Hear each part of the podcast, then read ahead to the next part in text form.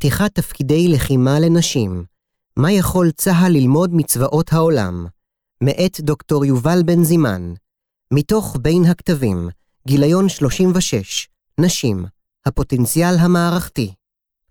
מבוא, מגמות הפוכות בצבאות העולם, התפקידים נפתחים, אחוז הלוחמות נותר שולי. מאמר זה מתאר את האופן בו מדינות בעולם התמודדו עם שאלת גיוס נשים לתפקידי לחימה. הוא אינו מתחכה באופן פרטני אחר מדינות ספציפיות, אלא מציע דיון עקרוני בסוגיה. דיון מסוג זה חוטא בהכרח למה שהתרחש בכל אחד מהצבאות השונים, אך מנסה לתאר ברמה עקרונית את המגמות המרכזיות הנצפות בעולם. נקודת המוצא שלו היא שבעשורים האחרונים ניכרות בצבאות העולם שתי מגמות, אשר במובנים מסוימים ניתן לראותן כהפוכות זו מזו. יותר צבאות, בעיקר ממדינות מערביות דמוקרטיות, פותחים את תפקידי הלחימה לנשים, אולם התוצאה של פתיחת תפקידי הלחימה בפני נשים מתורגמת לאחוז קטן ושולי בלבד של נשים מסך כל הלוחמים. ביטול ההפרדה בין המינים בתפקידי לחימה. תהליך פתיחת תפקידי הלחימה שהיו בעבר לגברים בלבד, הוא בדרך כלל הדרגתי. תחילה, נפתח מספר מוגבל של תפקידים בפני נשים, וככל שחולפות השנים, עוד ועוד תפקידים הופכים להיות נטולי מגדר, עד להסרה המוחלטת של ההפרדה בין המינים. נראה כי תהליך פתיחת תפקידי לחימה נובע לעתים מלחצים שמופעלים על הצבאות מבחוץ, ולעתים מלחצים שמקורם בצבאות עצמם. מבחינת הלחצים החיצוניים לצבאות, להחלטה 1325 של מועצת הביטחון של האו"ם משנת 2000, אשר הדגישה את המקום המרכזי שהכרחי לתת לנשים בתהליכי קבלת החלטות הקשורים בצבא ושלום, ואומצה על ידי מדינות רבות, הייתה השפעה לא מבוטלת. בנוסף, בחלק מהמדינות הוגשו עתירות לבתי המשפט, השיח הליברלי הפך דומיננטי והופעלו לחצים פוליטיים אשר הולידו את השינוי. הוועדה לעיצוב שירות הנשים בצה"ל בראיית העשור הבא, 2007. אולם במקביל התרחשו גם תהליכים פנים-צבאיים, כמו היעדר גיוס גברים מספק, שבעטיים נזקקו הצבאות למלא את שורותיהם ולנהל את כוח האדם באופנים שונים מבעבר, וכחלק מתהליך זה ביקשו לגייס נשים ליחידות ותפקידים שבאופן מסורתי היו גבריים בלבד. התוצאה של מגמות אלו היא המצב כיום, בו בחלק לא מבוטל מצבאות העולם, בוודאי המערבי, אין עוד הפרדה מגדרית בתפקידי הלחימה.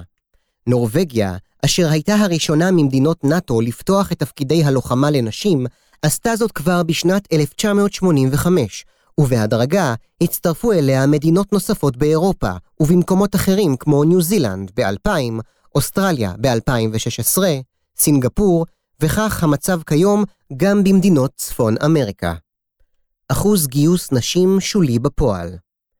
במקביל למגמה החד-משמעית של פתיחת תפקידי לחימה לנשים בצבאות העולם, הנתונים מלמדים כי בפועל מספר הנשים הלוחמות זניח, כלומר, גם במדינות אשר הסירו את כל ההגבלות על גיוס נשים לוחמות, ואשר מאפשרות זה 20 שנה ויותר לנשים למלא תפקידי לחימה, ואף עשו ניסיונות אקטיביים לגייס נשים לצורך זה, רק אחוז זעום של נשים נענות לכך. תהליכים אלה, אם כן, לא הצליחו לחולל אינטגרציה של נשים בצבא, ולאזן את היחס המספרי בין נשים לגברים. כך לדוגמה, בצרפת, בה נשים יכולות לשרש בכל תפקיד מזה זמן, ומאז 2014, גם בצוללות, הן מהוות בפועל רק 2% מכוח הלחימה. בדנמרק, כל תפקידי הצבא פתוחים לנשים מאז 1988, אבל עד כה, לחלק מהיחידות המיוחדות לא התגייסה אף אישה. בצבא הקנדי, בו השורות פתוחות לנשים כבר כשני עשורים, נשים מהוות כ-16% מכוח האדם. ובתפקידי לחימה, על פי הגדרות שונות, הן מהוות רק כשלושה עד שבעה אחוזים מהכוח. בצבא השוודי, שעשה מאמצים רבים לאינטגרציה של נשים בכוח הלוחם, בפועל אחוז הנשים במערך הוא רק כשישה אחוזים.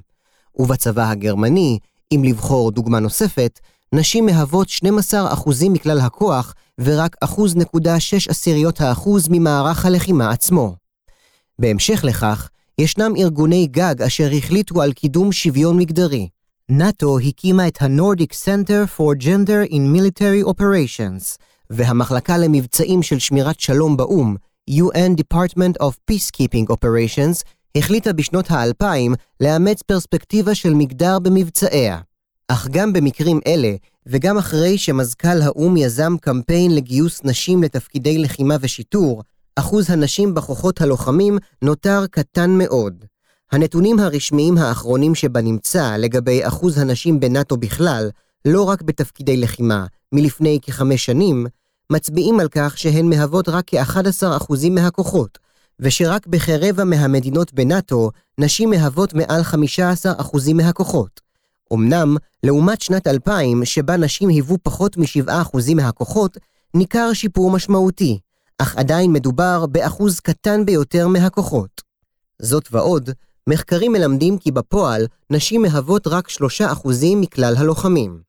על פי חלק מהנתונים, גם כאשר האו"ם ניסה לכאורה לייצר שוויון, בסופו של דבר, נשים נשלחו למשימות שמירת שלום במקומות בטוחים יותר, במדינות בעלות GDP גבוה יותר, בהן מספר ההרוגים בפעולות צבאיות קטן יחסית, והנשים ביצעו פחות תפקידי לוחמה ממש. מכאן שבצבאות העולם התפתח שינוי מהותי באשר לפתיחת תפקידי הלוחמה בפני נשים. אולם במקביל, ניכר שגם 20 שנה אחרי אותה החלטה של האו"ם, ולמרות שיותר מ-70 מדינות אימצו אותה, היישום שלה חלקי מאוד ומוגבל, גם בהקשר של מקום הנשים בקבלת החלטות מדיניות וגם לגבי מקומן בצבאות העולם. לאור נתונים אלה, ננסה לברר ארבע סוגיות מרכזיות. מהם הטיעונים המרכזיים בעד ונגד שילוב נשים בתפקידי לחימה? בהינתן החלטה לשלב נשים בתפקידי לחימה, מהם המודלים המרכזיים שצבאות העולם אימצו לצורך זה? באיזה צעדים נוקטים צבאות העולם כדי לנסות להגדיל את שיעור הלוחמות בפועל? והשאלה החשובה ביותר, מה ניתן ללמוד מכל אלה בהקשר הישראלי? האם נשים יכולות להיות לוחמות? הדיון בשאלת יכולתן של נשים לשרת כלוחמות אינו נחלק בהכרח בין תומכי זכויות נשים למתנגדיהם, או בין פמיניזם לשוביניזם. ישנן טענות לפיהן שילוב נשים כלוחמות יקדם שוויון נשי-גברי, יפחית את ההגמוניה הגברית ויאתגר את החלוקה הבינארית. אך גישות אחרות טוענות שלניסיון לשלב נשים בתפקידי לוחמה, יש דווקא אפקט שלילי על קידום שוויון מגדרי, משום שהוא מקדם מיליטריזם, מקבל את עולם המושגים הגברי ומצדיק שימוש בכוח.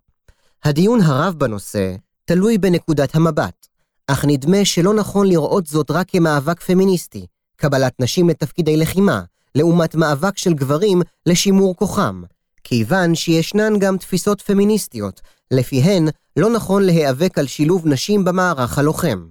זאת ועוד, גם החלוקה הבינארית, לפיה רק גברים הם לוחמים וששים אלי קרב, בעוד נשים הן שואפות שלום ולא משתתפות במאבקים לאומיים אלימים, אינה נכונה בהכרח, והיא לא עושה צדק עם נשים וגברים כאחד.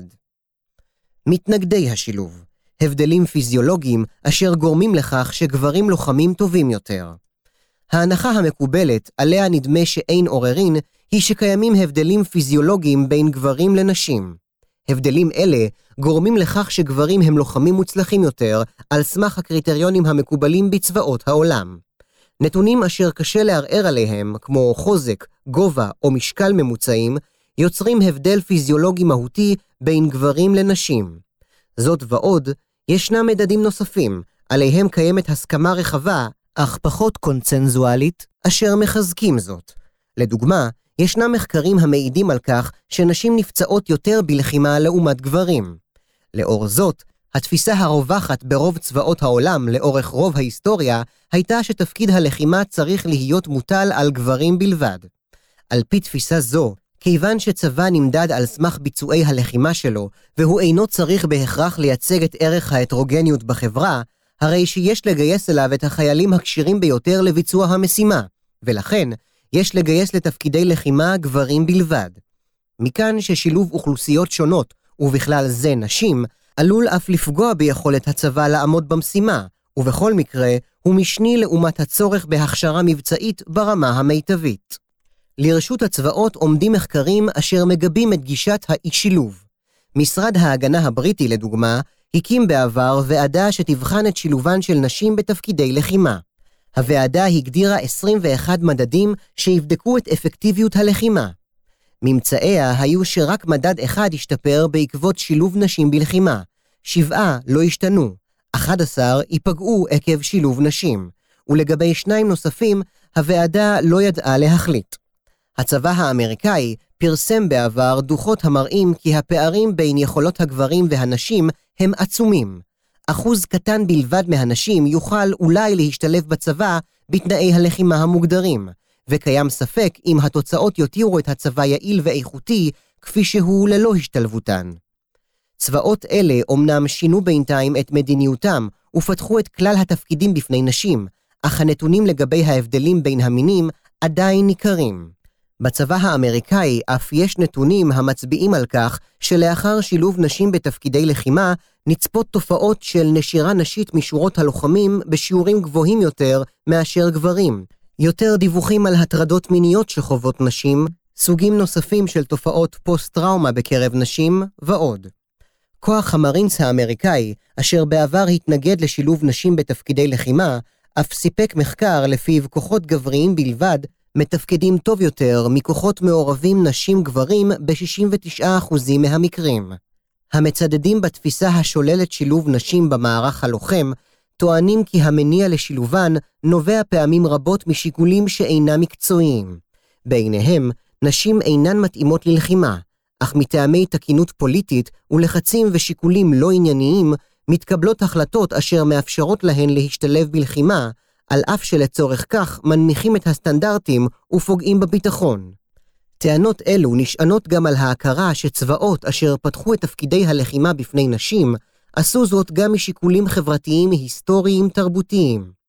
כל מדינה בזמנה הנהיגה שינויים בתחום זה, שאומנם נובעים מצורכי הצבא, אך גם מלחצים ושינויים תרבותיים וסוציו-פוליטיים, כך שקשה לטעון שלתפיסות חברתיות שאינן עוסקות רק בשיקולים צבאיים מקצועיים, אין משקל בתהליך קבלת ההחלטות.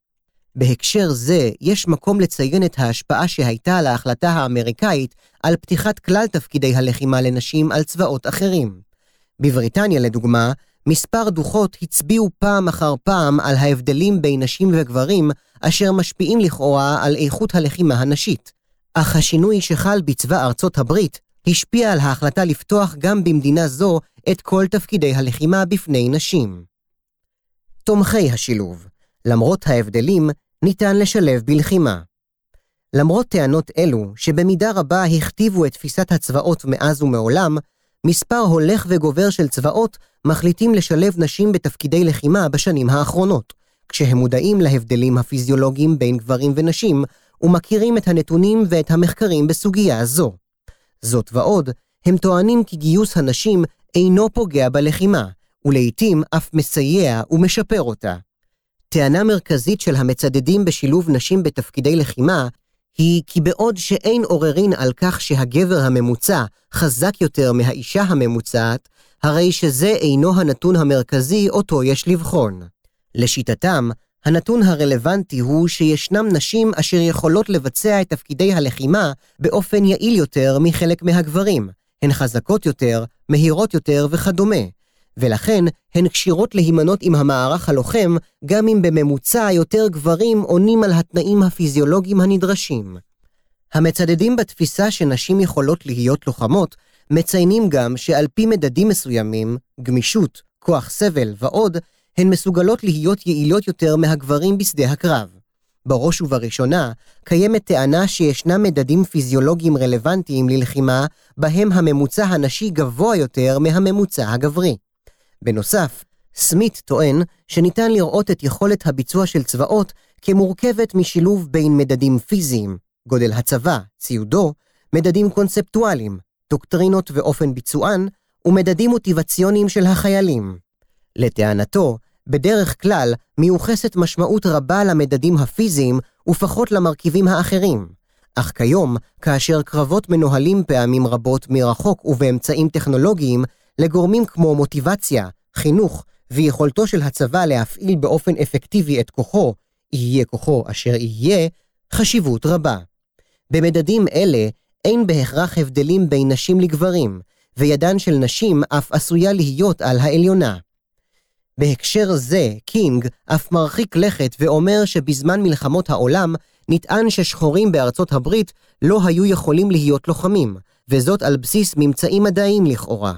לטענתו, אי הגיוס של נשים ללוחמה דומה במובנים מסוימים להחלטה זו. לתפיסתו, בדפוס הלחימה המקובל כיום, כלל לא בטוח שהמבחנים שעוברים החיילים, אשר מדגישים יכולות פיזיולוגית, הם הרלוונטיים. כיוון שחלק מהותי מהלחימה המודרנית אינו קשור רק ביכולות פיזיות, ופעמים רבות מי שמנצח הוא מי שיש לו יותר מוטיבציה ורצון, ולא מי שבהכרח יותר חזק, הרי שנשים יכולות להתאים יותר ללחימה המודרנית מאשר גברים בעלי יכולות פיזיות גבוהות, אך עם מוטיבציה ומוכנות נמוכות יותר. זאת ועוד, ברמה הביצועית, ישנם הגורסים ששילוב נשים במעגל הלחימה יכול להיות אפקטיבי. הן יכולות להוסיף תשומות תרבותיות וחברתיות שלחימה כל גברית לא לוקחת בחשבון. במקום שהתנהל ללא נשים קודם, הוספתן למערך הלוחם יכולה לתרום ליצירת תפיסות, פרספקטיבות ואסטרטגיות חדשות כלפי אופן ניהול הלחימה. הן יכולות לשנות גישות לגבי היקף הכוח המגויס למשימה, סוג הלחימה ואופייה, אופן האינטראקציה עם החיילים והאזרחים שמולם נלחמים, ועוד. בהמשך לכך, כיוון שחלק מרכזי מהעיסוק של צבאות העולם הוא בכוחות שמירת שלום, הרי שהצורך בנשים לוחמות אף מתעצם. כך, לדוגמה, נשים לוחמות יכולות לשמש מודלים לחיקוי עבור אוכלוסיות במקומות שבהן הן מוצבות, להוות גשר בפנייה לנשים מקומיות, לעזור במקומות בהן הלחימה קשורה גם באלימות כלפי נשים. הן עשויות להוות פחות איום על האוכלוסייה המקומית, במיוחד הנשית, ועוד.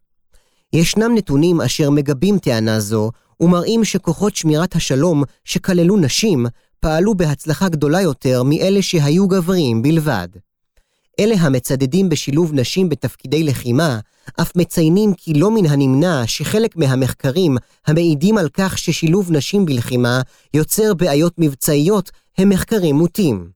לפי גרסה זו, נושאים כגון השפעת פוסט-טראומה על נשים לעומת גברים נחקרו בתדירות גבוהה לגבי תפקוד נשים לוחמות בצבאות העולם, ולכן נוצרה תמונה מוטה לגבי פגיעותן של נשים. לשיטתם, כאשר ישנו במערך הלוחם רוב גברי כמעט מוחלט, המדדים עצמם והאופן שבו בוחנים על פיהם את התופעות מוטים כנגד נשים. לכן, לא מן הנמנע שגם אם המחקרים הקיימים מדויקים, הרי שלו היו יותר נשים, היו פחות הטרדות מיניות. לו היו יותר נשים, פחות נשים היו חוות תופעות פוסט-טראומטיות, לו היו יותר נשים, והסטנדרטים היו משתנים בהתאם לצרכים אמיתיים ולא לצרכים שנקבעו על ידי גברים, היו גם פחות פציעות בקרב נשים לוחמות. לסיכום, בעוד שישנה הסכמה כללית לגבי קיומם של הבדלים פיזיים בין נשים וגברים, הרי שאין הסכמה לגבי המשמעות האופרטיבית של השוני בין המינים. חלק מצבאות העולם מאמינים שמשמעות ההבדלים היא שלוחמות הן פחות יעילות מלוחמים, וכיוון שצבא נמדד באפקטיביות שלו, אין לאפשר לנשים להימנות עם היחידות הלוחמות. מנגד, חלק הולך וגדל מצבאות העולם מאמין שיש נשים שיכולות להיות לוחמות יעילות כמו גברים, ומעבר לכך, ששילובן אינו חשוב רק מטעמי שוויון והגינות, אלא משום שהן משפרות ומקדמות את איכות הלחימה. מודלים מרכזיים לשילוב נשים בתפקידי לחימה.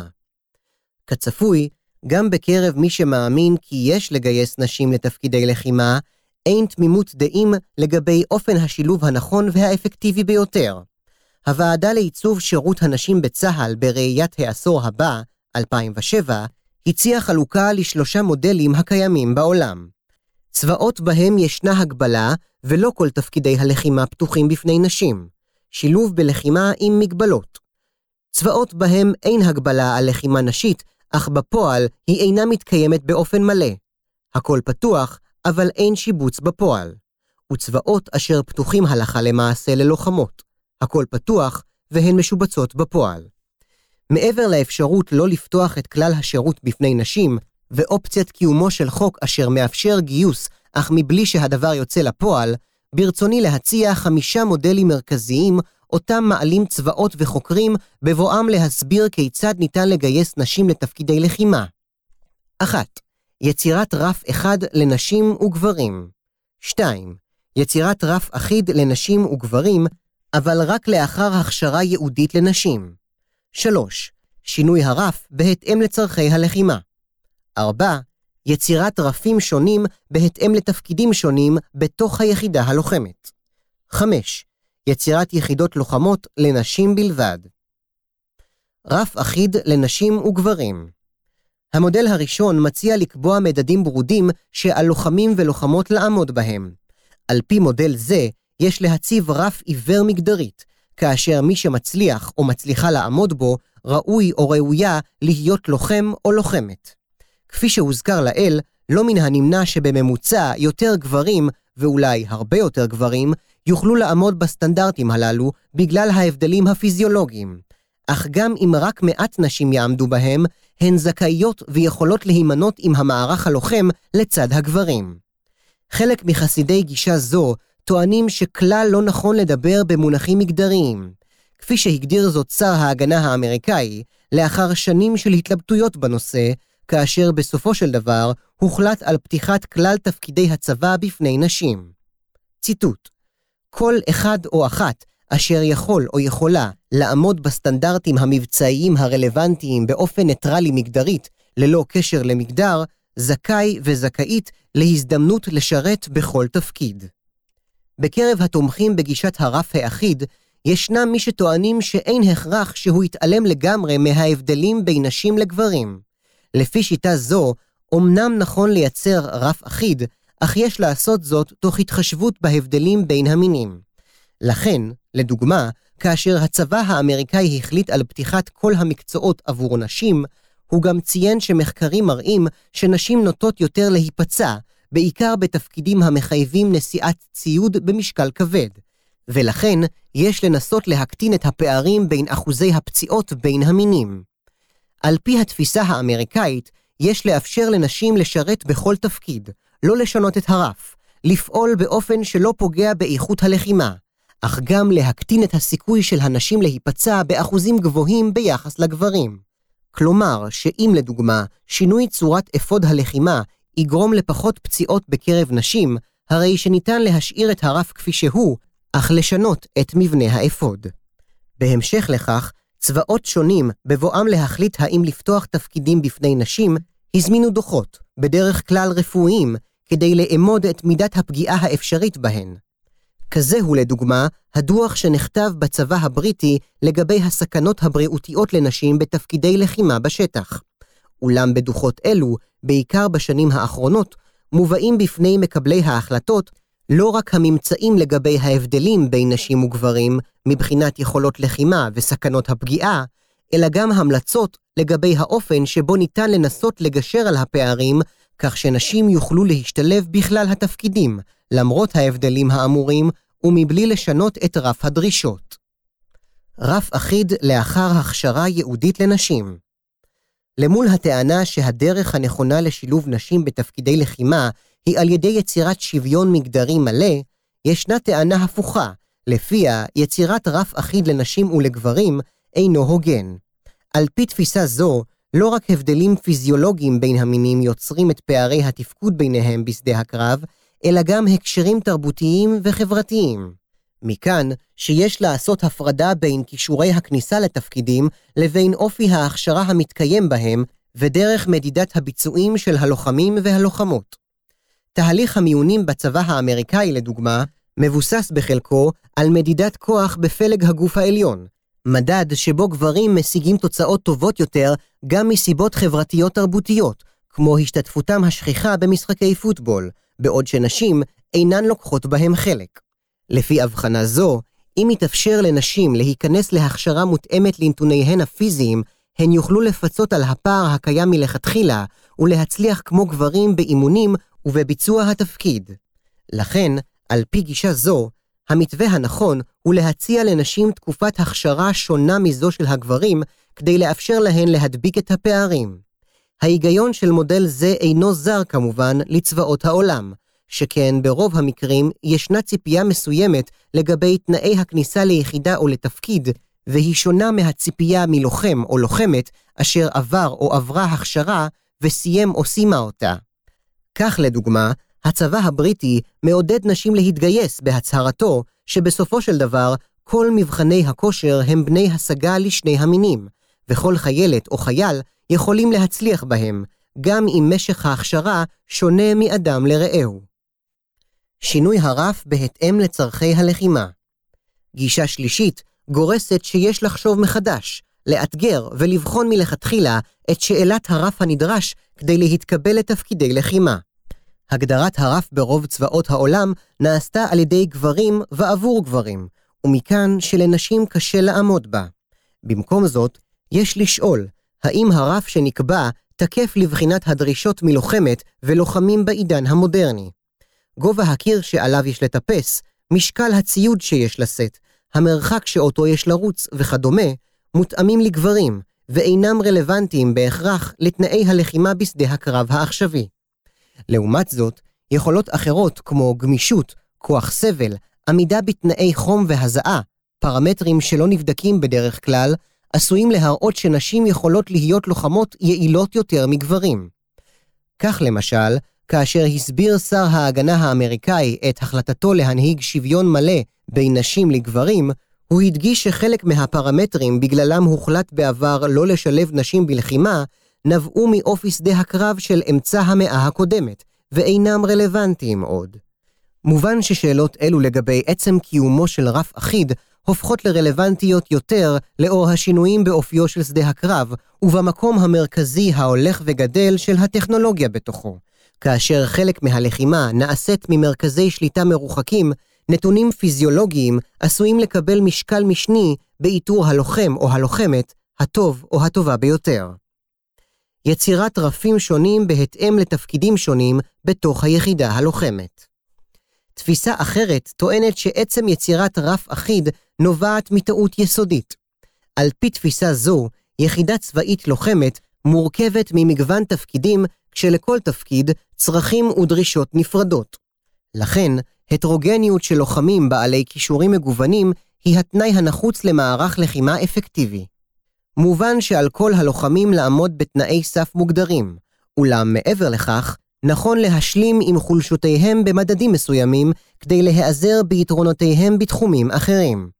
אם, לדוגמה, נשים יותר גמישות מגברים, אם יש להן יכולת ריכוז גבוהה יותר, אם הן מספקות נקודות מבט אסטרטגיות שונות מגברים, חשוב שהן יהיו חלק מהיחידות הלוחמות, גם אם על פי מדדים אחרים הן פחות יעילות מגברים. את הצורך בהצבת רף שונה לתפקידי לחימה שונים, יש להבין גם בהקשר לסוג המשימה אשר הצבא נדרש לבצע. כפי שהוזכר לעיל, סוג המשימות של צבאות מערביים רבים הוא בשמירת שלום, בקיום קשר עם אוכלוסיות אזרחיות, במניעת אלימות כלפי מיעוטים ונשים, בביסוס דמוקרטיות וכדומה. במשימות מעין אלו, לעתים הכרחי שחלק מתפקידי הלחימה יאוישו על ידי נשים, כיוון שהן באות במגע עם אוכלוסייה מקומית, שהיא לעתים שמרנית ומסורתית, במחסומים, בחיפושים או במגע פיזי אחר. הפעלת לוחמות במקומות אלו חשובה גם כיוון שלא מן הנמנע שמבחינה מבצעית עשויה להיות דווקא להן יכולת טובה יותר באיסוף מודיעין מנשים מקומיות. יצירת יחידות לוחמות לנשים בלבד. דרך נוספת לשילוב נשים בתפקידי לחימה היא יצירת יחידות של נשים בלבד, בין אם הקריטריונים לכניסה עליהן זהים ליחידות אחרות, ובין אם תנאי סף הכניסה עליהן שונים. זה המצב, לדוגמה, בעיראק. זה המצב בכוח הנשי בלבד הסורי-כורדי, הנלחם במלחמה בסוריה.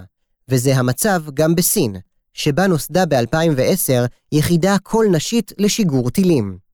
יצירת יחידות קול נשיות לא חייבת לבוא במקום שילוב נשים בתפקידי לחימה אחרים. בנורבגיה, לדוגמה, למרות השוויון הכמעט מלא מזה שלושה עשורים, הוחלט להקים גם יחידה קול נשית בשם יגרטרופן. שילוב בין המודלים כפי שהוזכר, הוועדה לעיצוב שירות הנשים בצה"ל בראיית העשור הבא, 2007, חילקה את מגמת שילוב הנשים בתפקידי לחימה לשלוש תצורות. צבאות בהם לא כל תפקידי הלחימה פתוחים לנשים, צבאות בהם לכאורה כל התפקידים פתוחים, אך בפועל נשים אינן מגויסות לחלקם, וצבאות בהם כל התפקידים בפועל פתוחים בפני נשים. כפי שניכר מהסקירה לאל, גם בקרב הצבאות בהם תפקידי הלחימה פתוחים בפועל לנשים, ישנם מספר מודלים ליצירת השילוב. אולם גם בתוך חלוקה זו ניתן, כמובן, למצוא שילובים בין המודלים. מה צריך לעשות כדי ששילוב נשים בלחימה יצלח? תהליך הדרגתי אמנם אין הסכמה לגבי השאלה אם וכיצד לשלם נשים בלחימה, אך כדאי להבין מהם התנאים אשר יכולים לעזור בתהליך ההחלטה. בראש ובראשונה, יש לזכור שבדרך כלל מדובר בתהליך הדרגתי. כלומר, צבאות לא נוהגים לעבור מאיסור מוחלט על לחימה נשית לפתיחה מלאה של כל התפקידים בפניהן, אלא פותחים בהדרגת תפקידים ויחידות שונות עד הסרה מוחלטת של האיסור.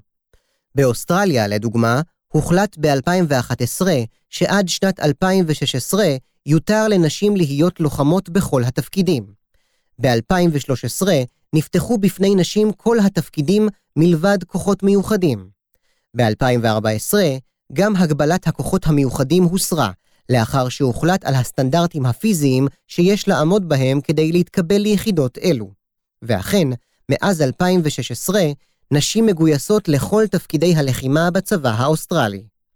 בצבא הקנדי, אם לבחור דוגמה נוספת, הוחלט ב-1989 לפתוח את חילות השדה ללוחמות אחרי התערבות בית המשפט, אך הצבא נזקק לעשור שלם כדי ליישם את השינויים. כך גם בצבא האמריקאי נפתחו בהדרגה יותר ויותר תפקידים בפני נשים, עד שבינואר 2013 הכריזו שר הביטחון והרמטכ"ל האמריקאים על הסרת ההגבלות על שירות נשים, והורו לחילות השונים לפעול כדי לאפשר לנשים להתגייס עליהם. ההוראה אפשרה ליחידות מסוימות להתנגד לשילוב נשים לוחמות בתוכן, אך היה עליהן לנמק את עמדתן. כך חל שינוי מהותי. בעוד שעד אז נשים שרצו להתקבל ליחידה מסוימת היו צריכות לשכנע מדוע יש להיענות לפנייתן, ההוראה החדשה הטילה את חובת ההנמקה על היחידות שסירבו לשלב נשים בשורותיהן. שנים אחדות לאחר מכן, כלל תפקידי הלוחמה בארצות הברית נפתחו לנשים, אך עדיין מדובר בתהליך שלא ממומש באופן מלא. מתקנים, כלי נשק ותנאים נוספים צריכים להשתנות עד ליצירת שוויון מוחלט. לפי דוח של הוועדה המייעצת לגבי נשים בשירות הביטחון האמריקאי, לדוגמה, ההערכה היא כי רק ב-2025 כל צי הספינות של ארצות הברית יהיה ניטרלי מבחינה מגדרית. צורך בשינוי תרבותי-ארגוני רחב מעבר להכרה באופי התהליכי של יישום הכוונה לשלב נשים בתפקידים שהיו גבריים בלבד, הרי שכדי שהוא יצליח, עליו להיות מלווה בשינויים משמעותיים בתרבות הארגונית כולה. לא די לפתוח באופן טכני את כלל המקצועות לנשים, אלא שיש לגבות התפתחות זו בשינויים מבניים אשר יתמכו בנשים ויאפשרו להן להתגייס בפועל לתפקידי לחימה. אחת הטענות המוכרות בהקשר זה היא שהצבא הוא מרחב גברי. יש אף מי שטוענים כי מניעת לחימה נשית נובעת מסיבות סוציולוגיות, כמו הנטייה להגדיר מיליטריזם כמקושר לגבריות, ומכאן שמי שמתאים לצבא הוא גבר. גברים שלא מתאימים נחשבים לחלשים, ונשים שמתאימות יחשבו לגבריות. על כן, שינוי בהגדרת תפקידי לחימה לא יספיק, ואם רוצים להצליח בשילוב נשים, יש לשנות באופן משמעותי את התנהלות המערכת כולה, כך שתקבל אלה הנשים ותעודד אותן לשרת כלוחמות. תוכניות התערבות מגוונות כדי לייצר שינויים משמעותיים בתחום הנדון, יש, אם כן, צורך במהלכים רחבים. בצבא האוסטרלי, לדוגמה, הוכרז שהיעד לשנת 2023 הוא הרכב של 25% נשים בחיל הים וחיל האוויר, ו-15% בכוחות היבשה. כדי להגיע לכך, החליט הצבא האוסטרלי להקים אתרי אינטרנט ייעודיים לגיוס נשים, להשיק קמפיינים לגיוסן, לפתח תוכניות ייעודיות כמעין מכינות לנשים שמעוניינות להתגייס, להקים צוותים ייעודיים לגיוס נשים, להציע סדנאות מנטורים, coaching ו networking לנשים, רשמיים ובלתי רשמיים, להציב יעדים מוגדרים לגיוס נשים לתפקידים מסוימים, להפיק דוח שנתי על מצב גיוס הנשים, ועוד. אמנם מהלכים אלה נועדו לעודד גיוס נשים בכלל ולא רק לתפקידי לחימה, אך הם רלוונטיים גם להשגת תכלית ספציפית זו. גם בצבא הקנדי הנתונים מעורבבים בין שירות נשים בכלל לשירות נשים בתפקידי לחימה. בעוד שכיום פחות מ-20% מהצבא הקנדי מורכב מנשים, היעד הוא שעד 2026 נשים יהוו 25% מהצבא. גם מקנדה ניתן ללמוד על הקשר בין שירות צבאי בכלל לשירות לחימתי בפרט, כאשר הדוחות הרלוונטיים מדגישים את מספר הנשים בתפקידים בכירים בצבא כחלק מהמהלך שנועד לייצר יותר שוויון בתוכו, וזאת בנוסף למהלכים ייעודיים כגון קמפיינים לגיוס נשים ועוד. דוגמה לקמפיינים מעין אלה ניתן למצוא בצבא הבריטי, אשר הפיק סרטון תדמית שנועד לגייס נשים באמצעות הצגת השיטות והמתקנים המקובלים בצבא, אשר בעזרתם מסוגלות נשים להגיע להישגים הדרושים. חלק ממדינות נאט"ו גם מנהלות מערך ייחודי שעניינו מניעת נשירה של נשים מהצבא. תוכניות מעין אלו קיימות לגברים ולנשים כאחד, אך חלק מהמדינות יצרו מערכים המופנים באופן ממוקד לנשים. בדוח משנת 2017 נראה היה שתוכניות אלו מצליחות, ומספר הנשים בצבאות נאט"ו הנושרות מהצבא קטן ממספר הגברים. שוויון ממשי מול העדפה מתקנת. על מנת להבטיח גיוס נשים בעולם שהיה עד כה כל גברי, חלק מהצבאות דואגים להדגיש שהם מבטיחים שוויון לא רק בפתיחת תפקידי הלחימה לנשים ובאופי השירות שלהן, אלא גם שהשוויון יתבטא בקידום בצבא, במשכורות ובתנאי השירות. כך הצבא הקנדי מתגאה שהוא לא רק פתח את כל מסגרות השירות בפני נשים כבר לפני כ-20 שנה, אלא שבו גברים ונשים נבחרים לאימון, קידום, תפקידים וכל אפשרויות הקריירה באופן זהה לגמרי, על סמך דרגה, יכולות וכישורים. תפיסה דומה ניתן לראות בצבא הבריטי, אשר מדגיש את ערך השוויון כהכרחי במימד הדרישות, באימונים ובסטנדרטים הנדרשים מנשים וגברים, אך גם בשכר ובקידום.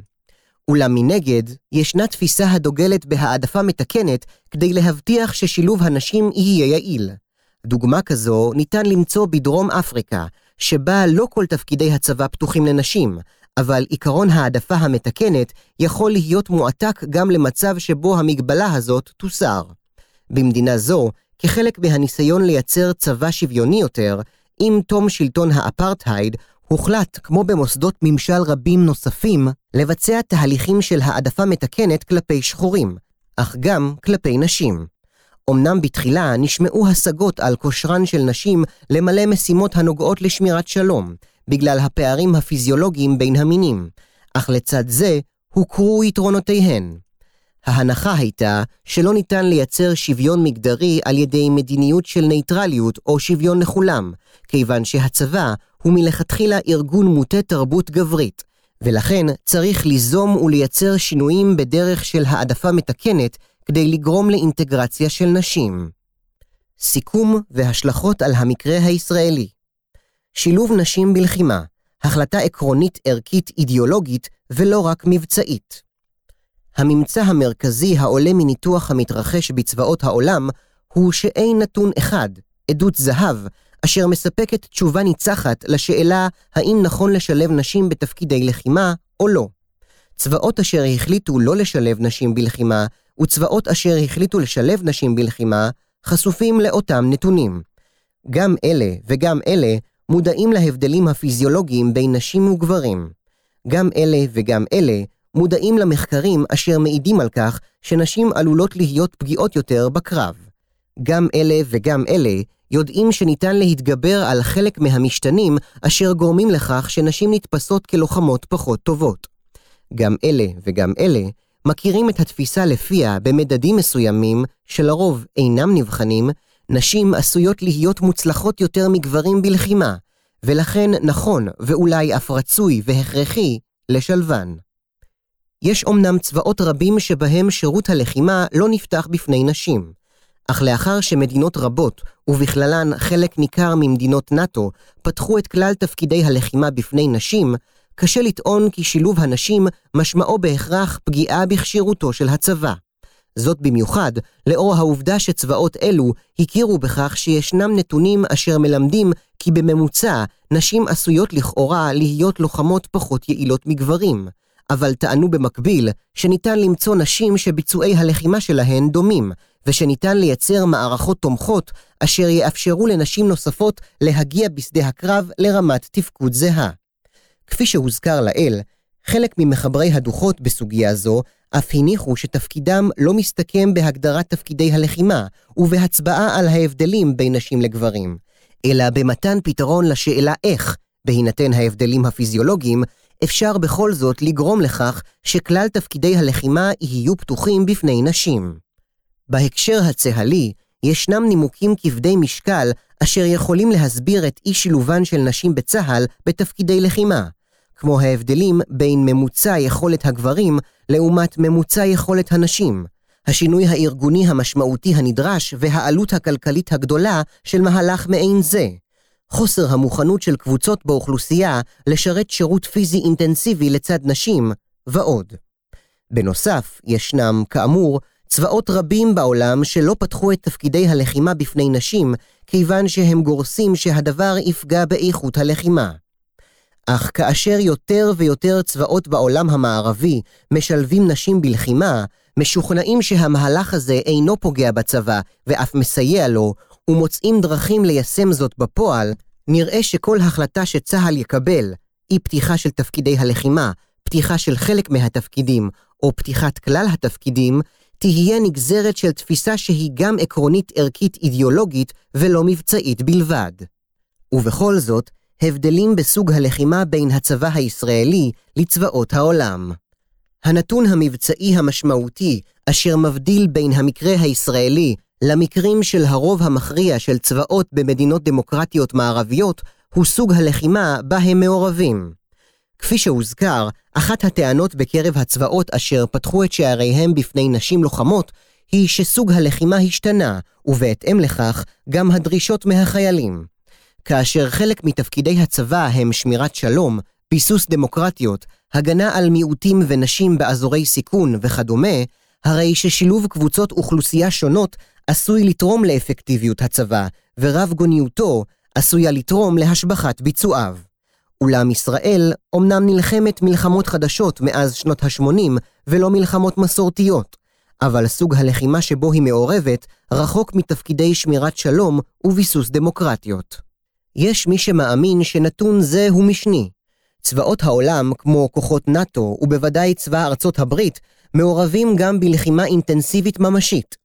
תנאי הכניסה, ההכשרה והשירות ביחידות שונות בצבא ארצות הברית לא בהכרח קלים יותר מאלה הצה"ליים. אולם, בכל זאת, יש לזכור את ההבדלים בין צבא אשר נלחם בגבולותיו על הגנת המדינה, לבין הלחימה של רוב צבאות העולם, אשר פתחו את תפקידי הלחימה בפני נשים, בעודם נלחמים רחוק מגבולותיהן ובסוג לחימה אחר. הבדלים בין שיטת הגיוס הישראלית לצבאות העולם ברוב צבאות העולם, בשונה מבישראל, אין גיוס חובה פורמלי, ובוודאי לא לנשים. הניסיון של צבאות אלה לעודד גיוס נשים, גם מתוך טענה שבדרך זו הצבא מקדם את ביצועיו וההגנה על המדינה משתפרת, אינה מתייחסת ספציפית לנשים בתפקידי לחימה. כך לדוגמה, כאשר הדוח השנתי על שילוב נשים בצבא האוסטרלי הכריז שהגדלת השתתפות נשים בצבא מבטיחה את ההגנה הטובה ביותר על סמך הכישרונות הטובים ביותר, הרי שהכוונה היא לשילוב נשים בצבא בכלל, ולאו דווקא במערך הלחימה עצמו. בפועל, כפי שהוזכר לעיל, בתפקידי הלחימה עצמם, אחוז הנשים קטן ביותר.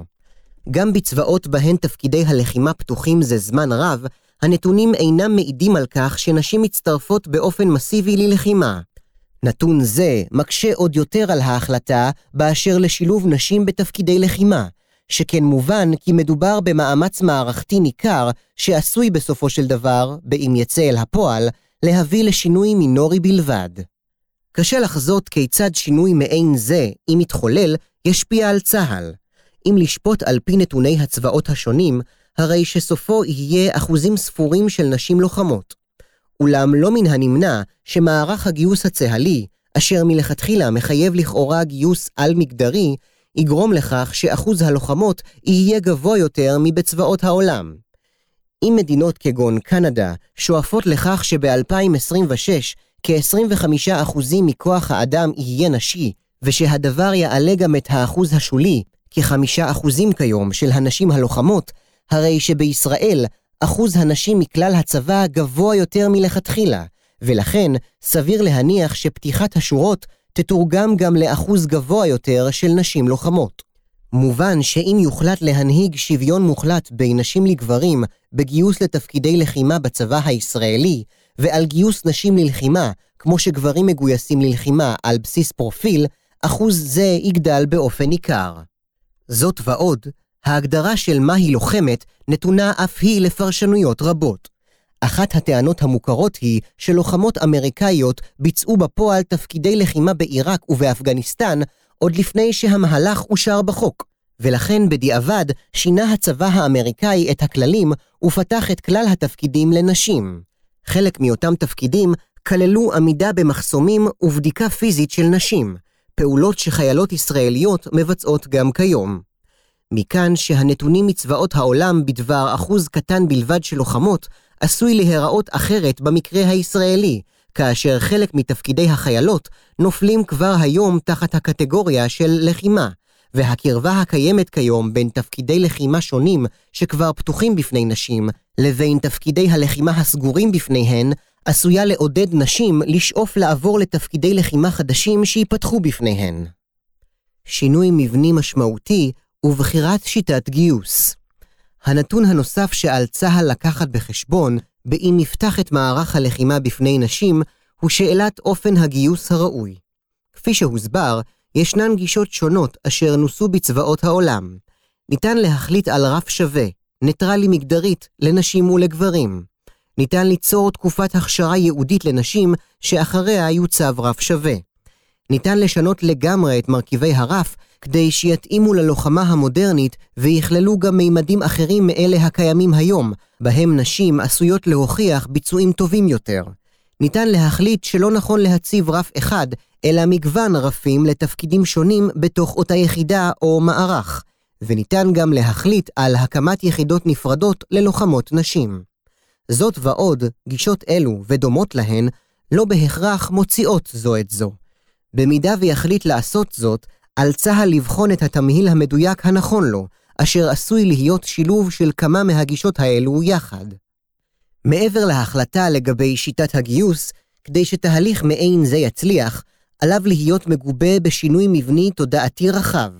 סביבה גברית לגמרי לא תשתנה ולא תקבל אליה נשים לוחמות רבות אם לא יתרחש שינוי תפיסתי מהותי. באם ייפתחו תפקידי לחימה לנשים, ובאם צה"ל ירצה שפתיחת התפקידים לא תהיה צעד פורמלי בלבד, אלא תגרום לכך שנשים אכן יתגייסו למערך הלחימה, יהיה עליו לנקוט בצעדים משמעותיים כדי לעודד נשים להתגייס לתפקידים אלה, וכדי להפוך את המערך לידידותי כלפיהן. המהלך הזה יצריך יישום שינויים מבניים וארגוניים בתוך הצבא, יצירת תמריצים לגיוס נשים לוחמות, מציאת תפקידי לחימה שנשים מוצלחות בהם במיוחד בתוך יחידות לוחמות, השקת קמפיינים, שינויים בציוד הלחימה כך שיתאים למבנה הגוף הנשי, תמיכה ממסדית בלוחמות, העצמת המתגייסות דרך היכרות עם נשים בתוך הצבא אשר יהוו עבורן מודלים לחיקוי, ועוד.